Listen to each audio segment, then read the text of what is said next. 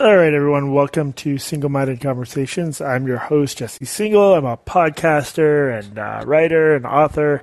Check out my book, The Quick Fix. Uh, check out my podcast, Block and with Katie Herzog. We're about to post a live show we did last week in Denver at a conference. Very fun. We're hoping to do more live events. There's been all sorts of uh, logistical challenges on that front. Um, let's just jump right. Uh, I, I'm relying on you guys today. You guys got to carry the load. You got to ask me questions. You got to make comments, criticize my fashion sense, do whatever you want. But for now, let's start with Neil. Others get in the queue. Um, hey, so I was discussing drug legalization with my parents the other day, and for reference, I'm libertarian on this issue. I think all drugs should be legalized for adults. It's a bodily autonomy issue. Then, of course, my dad's the Republican, and he's like, no, not even marijuana should be legal. Not even marijuana.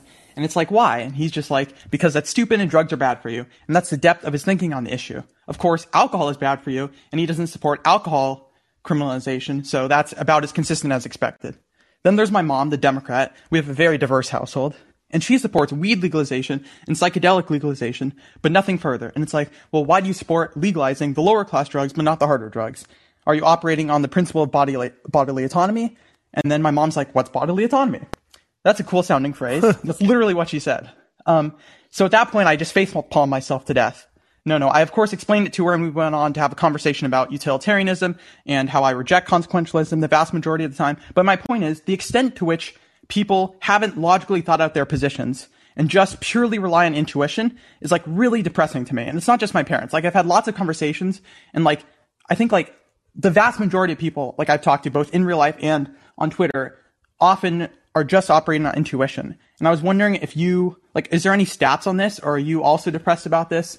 Or is there, like, what are your thoughts on this in general?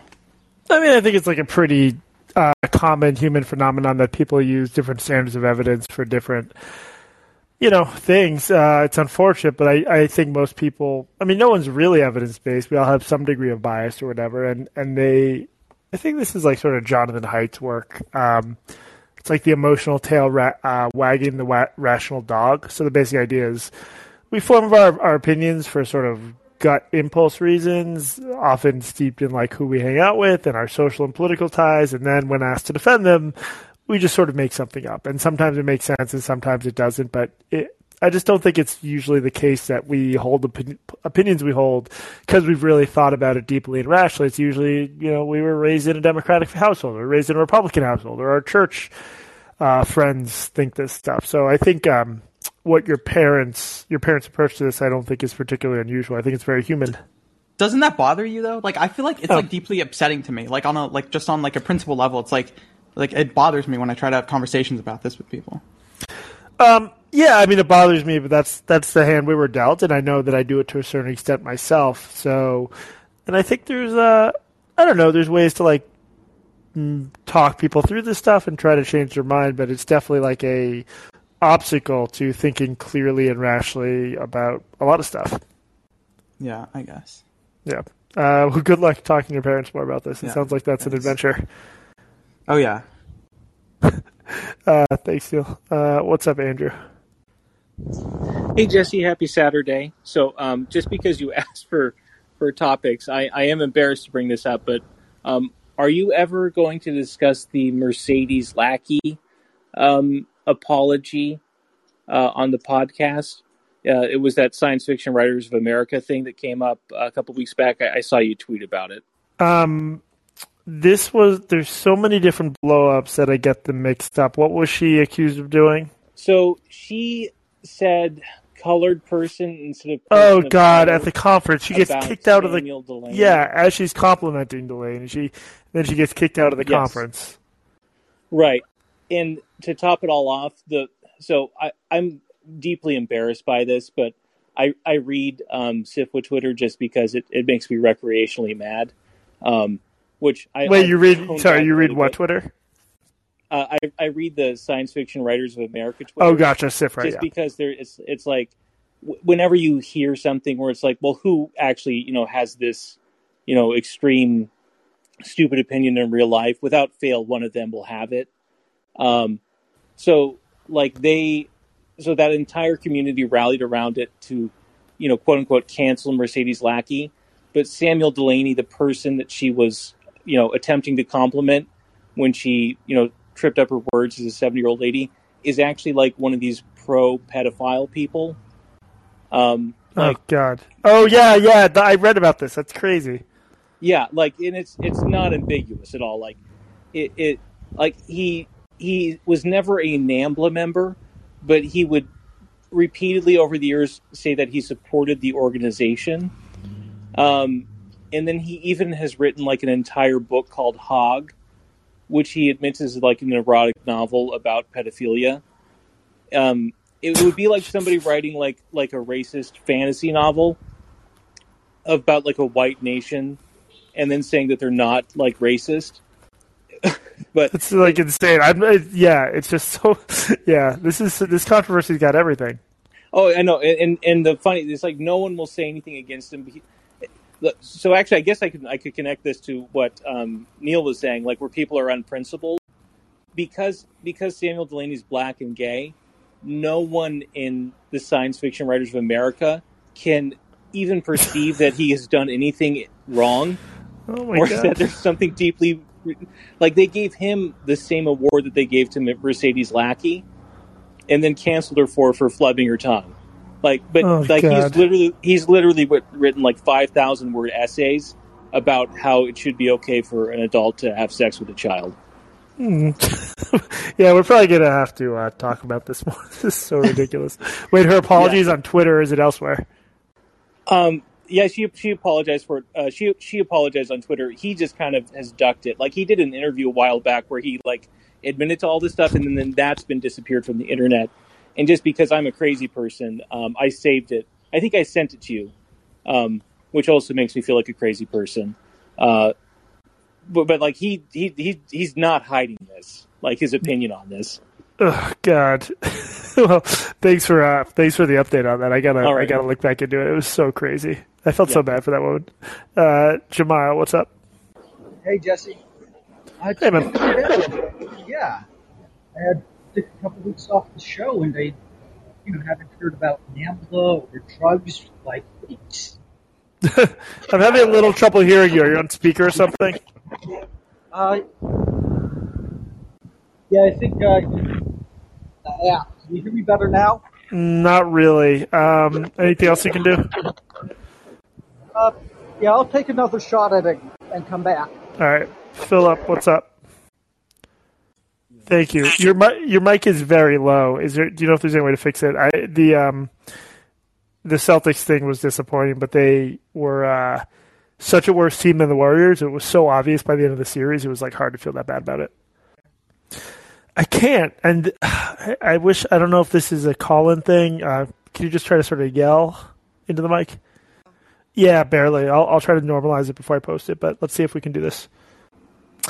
Yeah, I mean, um, not to get too deep into sports talk, but yes, I'm very excited about the Celtics. I think they're they're in a really good shape to make numerous runs, and I hope they win one. Uh, I think their weaknesses were very exposed. Like they have a thin bench, they need another guy, especially someone who can come off the bench and just handle the ball and, and attack defenses. The the bench just melted into a puddle. Uh, and the Patriots, yeah, I, I I'm excited about Mac Jones. I do think we're facing a steep climb just because like Buffalo is so good and Joshua Allen is like a demigod. He's insanely good. So a lot to be excited about in Boston sports. But mostly I'm just looking forward to taking the next few months and uh, or couple months and not caring about sports at all because there was.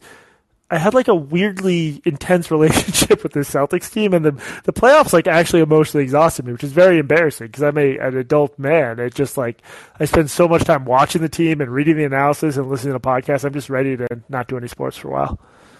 Might have lost him. Uh, Neil, I'm going to bump you to the back of the queue just because you already went on, but um, I'll, I'll take another question from you uh, when you're back up. Hey, what is up?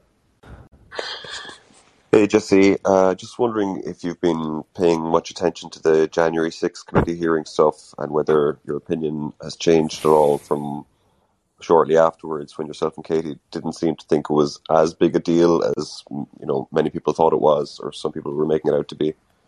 I, so I haven't been paying close attention. My sense is like the the as more and more evidence comes in, Trump's involvement only sort of deepens in a sense, right?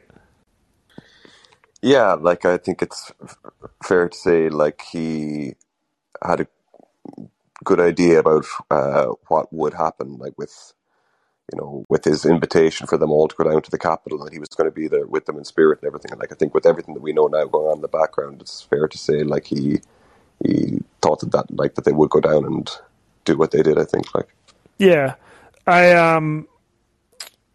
My argument was never like it, so. Look, it, it was a horrible event. It was like a insane event. My argument was, and maybe this is just from being on Twitter too much. My argument was more against people who thought that like this posed an actual threat to American democracy, that there was actually almost a coup. I also think people ignore the fact that like a lot of the folks who quote unquote breached the Capitol walked in and wandered around and then left when cops showed up and there was it's just I don't know, there's like there there's throughout history, all sorts of government buildings have been invaded, and there's been all sorts of political violence. And this was horrible, especially the stuff outside where they're like fighting the Capitol Police, which which I think was genuinely traumatic. I just it it wasn't like close to America falling, and I don't know. Maybe I'm I'm slicing the salami too thin here. I, I think Trump's role in it was horrible. Uh, I think Trump's role in everything is horrible. He literally tried to steal an election. Um, so I could be miscalibrated on this. Yeah, just one last thing I'd say, like with regards to how close it was to being a coup. I do think like it's fairly clear at this stage now that if Mike Pence was more of a toady and like had just acquiesced, that like there would have been a massive constitutional crisis, like, and it would have been very uncharted territory, and like, yeah, who knows what would happen? Like the whole January sixth invasion of the Capitol mightn't have happened if he had done that, like, but something else would have happened, and who knows what would happen. Like. It's scary to think about. Like, I still think. um some journalists are paying attention to this, but the attempts to like get Trump toadies into these state level like election board positions and stuff like that is so bad. And and this situation would have been so much worse if if Pence hadn't. Um, you know, I'm not a Pence fan. I disagree a lot with him a lot politically, but he did have show some integrity here. And uh, yeah, this whole thing, eh, I'm I've said this before, but I'm like incredibly worried about the next time there's a close presidential election, which could easily be two years from now, uh, or two and a half. So, uh, yeah, a lot to be worried about. All right. Good, uh, good luck. Cheers. Thanks. Neil, welcome back. Hey, so speaking of Trump, I saw my aunt this morning, and she's like a big, big Trump guy, big Trump fan. So I was curious what she thought of DeSantis and like you know how that would play out. And then she was like, "No, no, definitely only only Trump." You know, if he, and she was like, oh, you know, if, if these sham, you know, a January 6th things somehow disqualify him, then she'd vote DeSantis. But otherwise, Trump all the way. Or no, and then she was like, oh, maybe Trump Jr. And I was just, I was just laughing. Um, but that was really interesting to me because I know there's a lot of polling on this, unlike some of the other things I've asked about. But then when I talk to like my dad or like even Matt Walsh is like, no, DeSantis is obviously the better, you know, choice. I think it's, I don't know, it's interesting to think about. Um, cause I think, see, I think DeSantis could primary Trump but I don't think he will necessarily. I don't know. I'm uh, some of the things recently, maybe he will, but we'll see. But but I think it's interesting. I don't know if you had thoughts on that. No, I mean my only thought is just I still think I know Trump is seen as like somewhat weakened in some quarters. I just I, I really think if he runs, he's going to win. I mean maybe. DeSantis is just like an incredibly gifted politician, and banging these culture war drums and doing the whole anti woke thing will work. Um, but I just I think Trump is so far ahead of him in terms of sort of recognition and this cult of personality around him. But on the other hand, like some some candidates supported by Trump have lost, and maybe the glow has faded a little bit. But um, yeah, I can't believe we're like Jesus. At this time next year, we're like really going to be in the president. Well, I basically I don't want there to be another presidential campaign. I think we should just switch to another system of government from democracy. I'm sick of this shit. So I'm going to leave it to you, Neil, to come up to, with what system we should switch to. Ideally, it would be a system where podcasters have all the power. A, a podcart, a podcast archy. Pod podcart podcarchy. I like that. Yeah. Yeah. Okay. Thanks, Neil. Cool. Uh, Jamal, welcome back. All right. Um, can you hear me now? Yep. Excellent. So I've uh, been frantically uh, playing around with Bluetooth headphones and settings and restarting the app, and I've just completely forgotten what questions I had for you, man. Oh, okay. Do you remember what category they were? It was really good too. It was. It was uh, an amazing controversy. About, question, no, no, this was a whole new subject. This was about uh, Bob Garfield.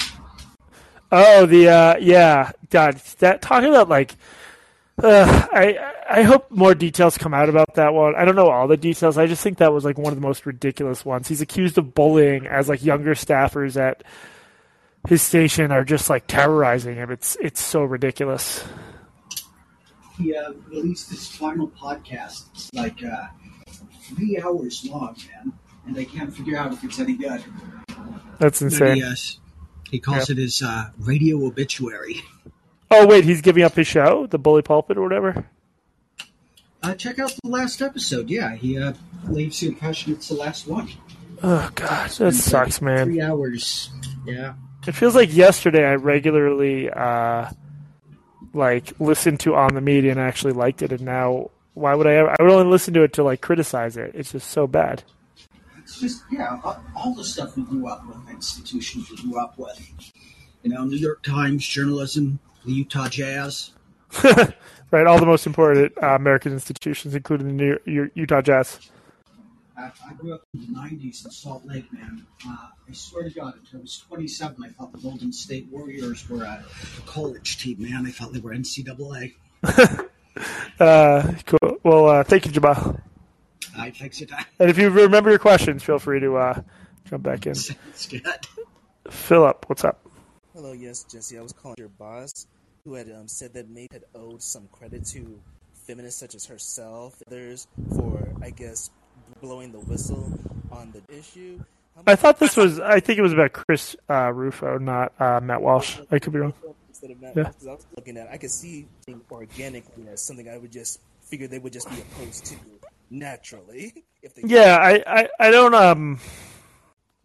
I, I've, I've, we, I mean, we argued about it on the podcast. I've never really understood this. Like, Chris Rufo would have been in favor of ten-year-olds get to pick their gender, uh, if not, if not for second-wave feminists who've criticized aspects of transgender. I've just, I've never really understood it, and it, it just seems like this element. It's almost like there were these weird tweets back in the day, pretty common. That was like, black women warned you about Donald Trump. You didn't listen. And I was just like, I what? Like white people didn't under white liberals hated Trump. It's just this weird thing. It's like, no, this group is what pointed out this thing that's actually pretty obvious. Because I think um you know, the the critiques of certain aspects of this stuff are pretty obvious. I'm not sure they rely on having read second wave feminism or like Janice Raymond or whoever the uh boogeymen of, of, of some trans activists are. So I found that pretty confusing, to be honest. I don't really understand.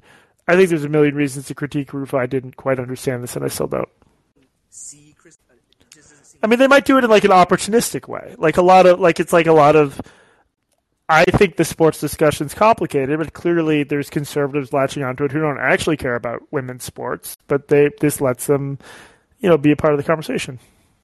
Yeah, I think it's um it it's it's very complicated. I think the only thing that I know I know is that um the like no restrictions at all thing that some state high schools have done. I just think doesn't work. It just because at this point you're really just straightforwardly having males compete with females, which until five seconds ago we would uh, recognize to be unfair. But um, anyway, thank you for the call. I'm sorry, go ahead.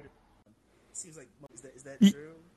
Yeah, people care much more about that because there's a rightly or wrongly a perception that, um, you know, women should have truly single sex spaces, and you know, I've always said like I think most of the time, um, you can totally just respect someone's gender identity and let that be the end of the story. I just think there's some exceptions that we clearly need to talk about, especially as this these ideas spread further. So yeah, that that's my stance. I I, I just think the female to male thing is less of an issue because I just don't think men have ever like had to fear anything from having female people in their spaces. So I think it's a little bit different.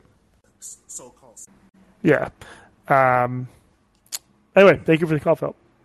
Justin, what is up? Uh, hopefully, I'm coming through okay this time. Yep, we it's fine now. Yeah. Okay, thank you. Um, uh, I think I should understand from that last call that you do not believe Stonewall was about black trans bodies. No, I, I yeah, I tweeted about this because I got I'm still on the list for I think Planned Parenthood of Greater New York, and they they just it's just I find it so weird and religious that they recite the lie that the first brick was thrown by. I think they added another name I wasn't as familiar with. I guess two two trans women now through the first brick. Maybe they were both holding the brick at the same. It's just it's so it's it's just what we've always accused conservatives of doing, which is just sort of gleefully spreading misinformation just because it like tickles your politics, and I I find it again religious. So yeah. Yeah, uh, I would say yeah, a lot of muddying of the waters on that kind of stuff, like just for what it can be nothing more than propaganda points. It has no real, you know, value in the conversation. Anyways, that's yeah. not exactly why. That was just a quip.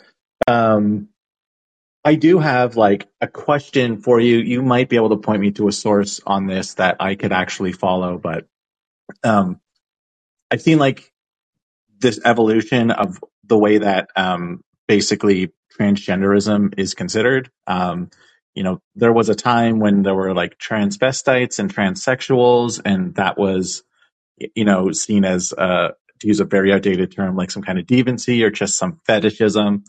Um, and then we started to get a lot more talk about, you know, body dysmorphia as like a medical thing that was, you know, didn't necessarily have to do only with gender, but did seem to come up a lot more around gender.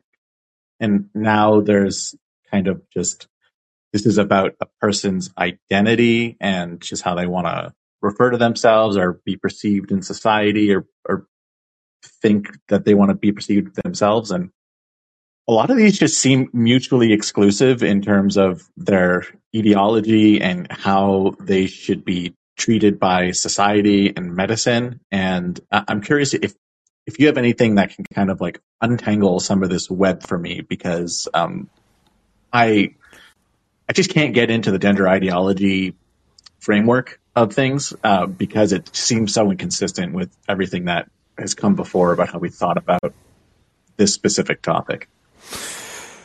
Yeah, I mean, um, it seems like the mainstream understanding is just like people are what they say they are, and that's all there is to it, and there's no like requirements. And if you see the way the term transgender is defined on websites like Planned Parenthood, it's in such a vague way that like I could be trans because I, I disagree with like certain gender roles or I don't feel comfortable with them. And I think the reasoning behind that is like for less gatekeeping because like within the LGBT community, there's sometimes a little bit of like, oh, you're not really that, you're not really one of us. And for I guess understandable reasons, they they don't want that to happen. It it makes it a little bit philosophically different. Well, like to go from the idea that there's like a requirement to be seen as trans is some sort of distress or dysphoria to like anyone can be anything for any reason. And I think it's silly to pretend that that doesn't change some of the logic surrounding what like the right rules and laws should be, but people don't want to talk about it. I mean, even just like the new the regular new polling coming out showing that whatever percentage of young people identify as trans, like that means a million different things. In some cases, it's literally just like a male kid who puts on eyeliner, and it's like, well, I'm I'm trans now, which is is just like you're saying, it's very different from the traditional understanding. It won't require medical care. It doesn't probably put you as at much risk as someone who's like really presenting as the other gender. So there's like all these different situations that are getting lumped together, and I think it makes for a pretty um, superficial conversation about what you know what the right policies should be. Uh, yeah. Um, specifically, I wonder like um, around the medicalization part. Um, a lot of people it's like if you just want to opt in, you're trans. If you say you're trans, that that doesn't come with a lot of you know the baggage of like you're saying, uh, you know, risk for self harm, for example, or, or you know just you know having it become a disorder where it's affecting the way you got to live your life. Uh, and at the same time there's there's the push away from hey don't consider this to be just people who have something quote unquote wrong with them. Uh, but also we need to be able to keep it medicalized so that insurance can pay for our surgeries that we need to change our bodies to match with socially expected gender norms and, and like as, as soon as you just try to follow the through line on any of this i immediately start to get lost in in in something that doesn't really add up. Um, I mean, I think it's like almost part of the point is to have it not make sense, and like there's this like playful approach where part of the goal is to just get people to publicly proclaim they support trans people. Not that there's anything wrong with that, but like there's not. It's very much not. Uh, the version of like gender identity ideology I've been exposed to doesn't really seem built to like debate or unpack. A lot of it seems pretty circular and incoherent, which is why I'm not sure it's the most useful way for people to. I'm sure it works for some people, but I'm not sure it's the most useful way for people to make sense of their lives or to figure out what the best policy should be. Right. Uh, um, so, so again, I want to put the, the original question back on you. Do, do you know of a of a place that can like lay this out as clean as possible for a non-adherent, let's say? Um, you know, I'm not sure. There's a couple books coming out from philosophers. Uh, one by Holly Lawford Smith. It's like, I think it's just like gender critical feminism. I think that's what it's called. Uh, I guess coming out from Oxford University books. I don't know how technical it'll be. Uh, there's another one. I don't know if I'm supposed to say, but like another professor who's written about this stuff is writing a book, just trying to. That's the one you that might be most interesting. It's um, he's just trying to sort of untangle sex and gender and make an argument about what these terms should be. And then there's a. Let me find the name of it. I just started this book. Um, maybe check out Rogers. Rogers Brubaker. Uh, he's a sociologist at UCLA and he wrote a book called Trans in 2016, like before this was a super hot issue. I just started reading it, so I can't like recommend it, but I think his his is the maybe the closest to what you're looking for, so you could look for that. Uh, great, yeah, no, I, I, appreciate those recommendations. You you're the man with the sources. Uh, happy, lot, happy, happy to help, Justin. All right, Eli. I don't think you've talked yet, so let's jump to you. Um, hi, hello. Can you hear me? Yeah, there's a little bit of. Oh, let's try talking again. Hi. Hello. Yep, it works now. Yep. Yeah. Um, I, I, um, I have a, a, a, comment and a question. Uh, I'm from Israel, and uh, the non-binary pronouns have reached us. And the thing that makes it very amusing is that in Hebrew, the second person is gendered, which means that when you speak to a person and they're non-binary, you, you one second, I have to move to another room. Uh, you have to address them in the plural uh, in the second person, uh, which means like you, you like you all basically.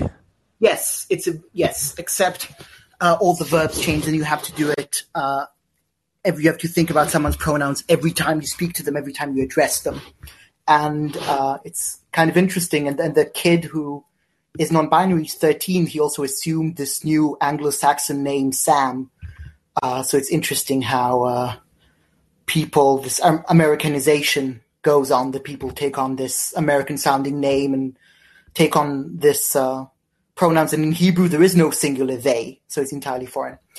Um, and Interesting. Yes, and also they're called the a, a, newspaper ran a piece about this, and they don't know how to deal with this, so they called the child children because they thought it's plural, so it must be plural. So they said they are the children of, uh, and it's it's very very funny. Uh, that's weird. It is. And um, my question was it's something that I never quite understood is if someone's on puberty blockers when they're 12 and they stop at 16 or 17, does everything proceed, quote unquote, as normal? Because I, I, I never got, I, ne- I can never find an answer for how long you can pause puberty and just have it happen. Uh, you're definitely risking long term damage if you're on for an extended period of time. Uh, you should, you know, ideally you'll have like be working closely with an endocrinologist and uh, God, my brain is so broken. Who are the guy? Uh, who are the ones who work with bones, like bone health doctors? Osteo. Um, yeah, it is. No, it is endocrin. Yeah, um, endocrinologists well, also work with bone density. Okay, then, well, I had no idea. Uh, yeah, so you need like a multi, a, a real team. Um, do if you're on puberty blockers for a long length of time, and I think for the most part your natural puberty restarts. I think there's a lot we don't know. Obviously, the previous use case was that you know it was kids with precocious puberty who would then uh, go on to just their normal natal sex puberty. I, I, so I'm not sure. I think there's much more questions about the use case where you then take exogenous cross-sex hormones because we just have we don't really know how that works. It's also like the data we have on that comes mostly from like clinics where I think there's a pretty big difference between putting kids on blockers at 12, which is what this pioneering Dutch clinic did. That was the age range at the time, versus like really at the first hints of puberty, which could sometimes be mm-hmm. like nine or ten or eleven. Um, so yeah, I think we know we just don't know a lot about this, and I find it disingenuous when people say like, well, we've been using puberty blockers for a long time. We know they're safe because that's usually referencing a totally different use case. Um, so I didn't really answer your question because I don't know for sure because I'm not. I haven't looked as much into cases where people stop taking them and don't go on cross-sex hormones because most people who go on puberty blockers do. But um, I, I think for the most part, it's just supposed to be proceed as normal. Um, yeah, and I just uh, an unrelated. Um, did you see this reporting in the Times about the Tavistock clinic and? Uh, Yeah, there was a, a, a girl who said that she'd gotten very poor care there, um, that, and this had to do with puberty blockers. And yeah, unfortunately, there's going to be more stories like this because I think this is not a careful area of medicine. I think even in some of the top clinics, there's just like little bit of a Wild West thing has set in. Yeah, and just last thing I want to say, it's about the sex and gender thing. I think, in a certain sense, um, sex was never really separate from gender. I can think like when people change their sex, they don't just normally they also change their gender. So it, it is in a way bound up. They're very connected. Um, and yeah, and even so, and and of course, when you talk about the language like sex assigned at birth, which is, I mean, what is assigned is gender, not sex. yeah.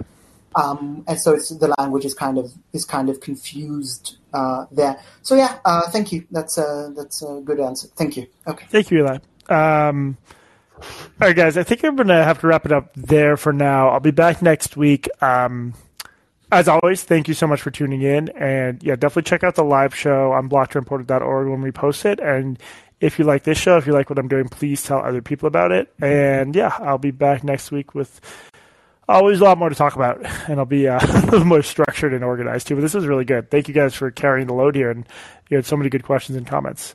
Have a good rest of your weekend. Happy Juneteenth, by the way. Bye.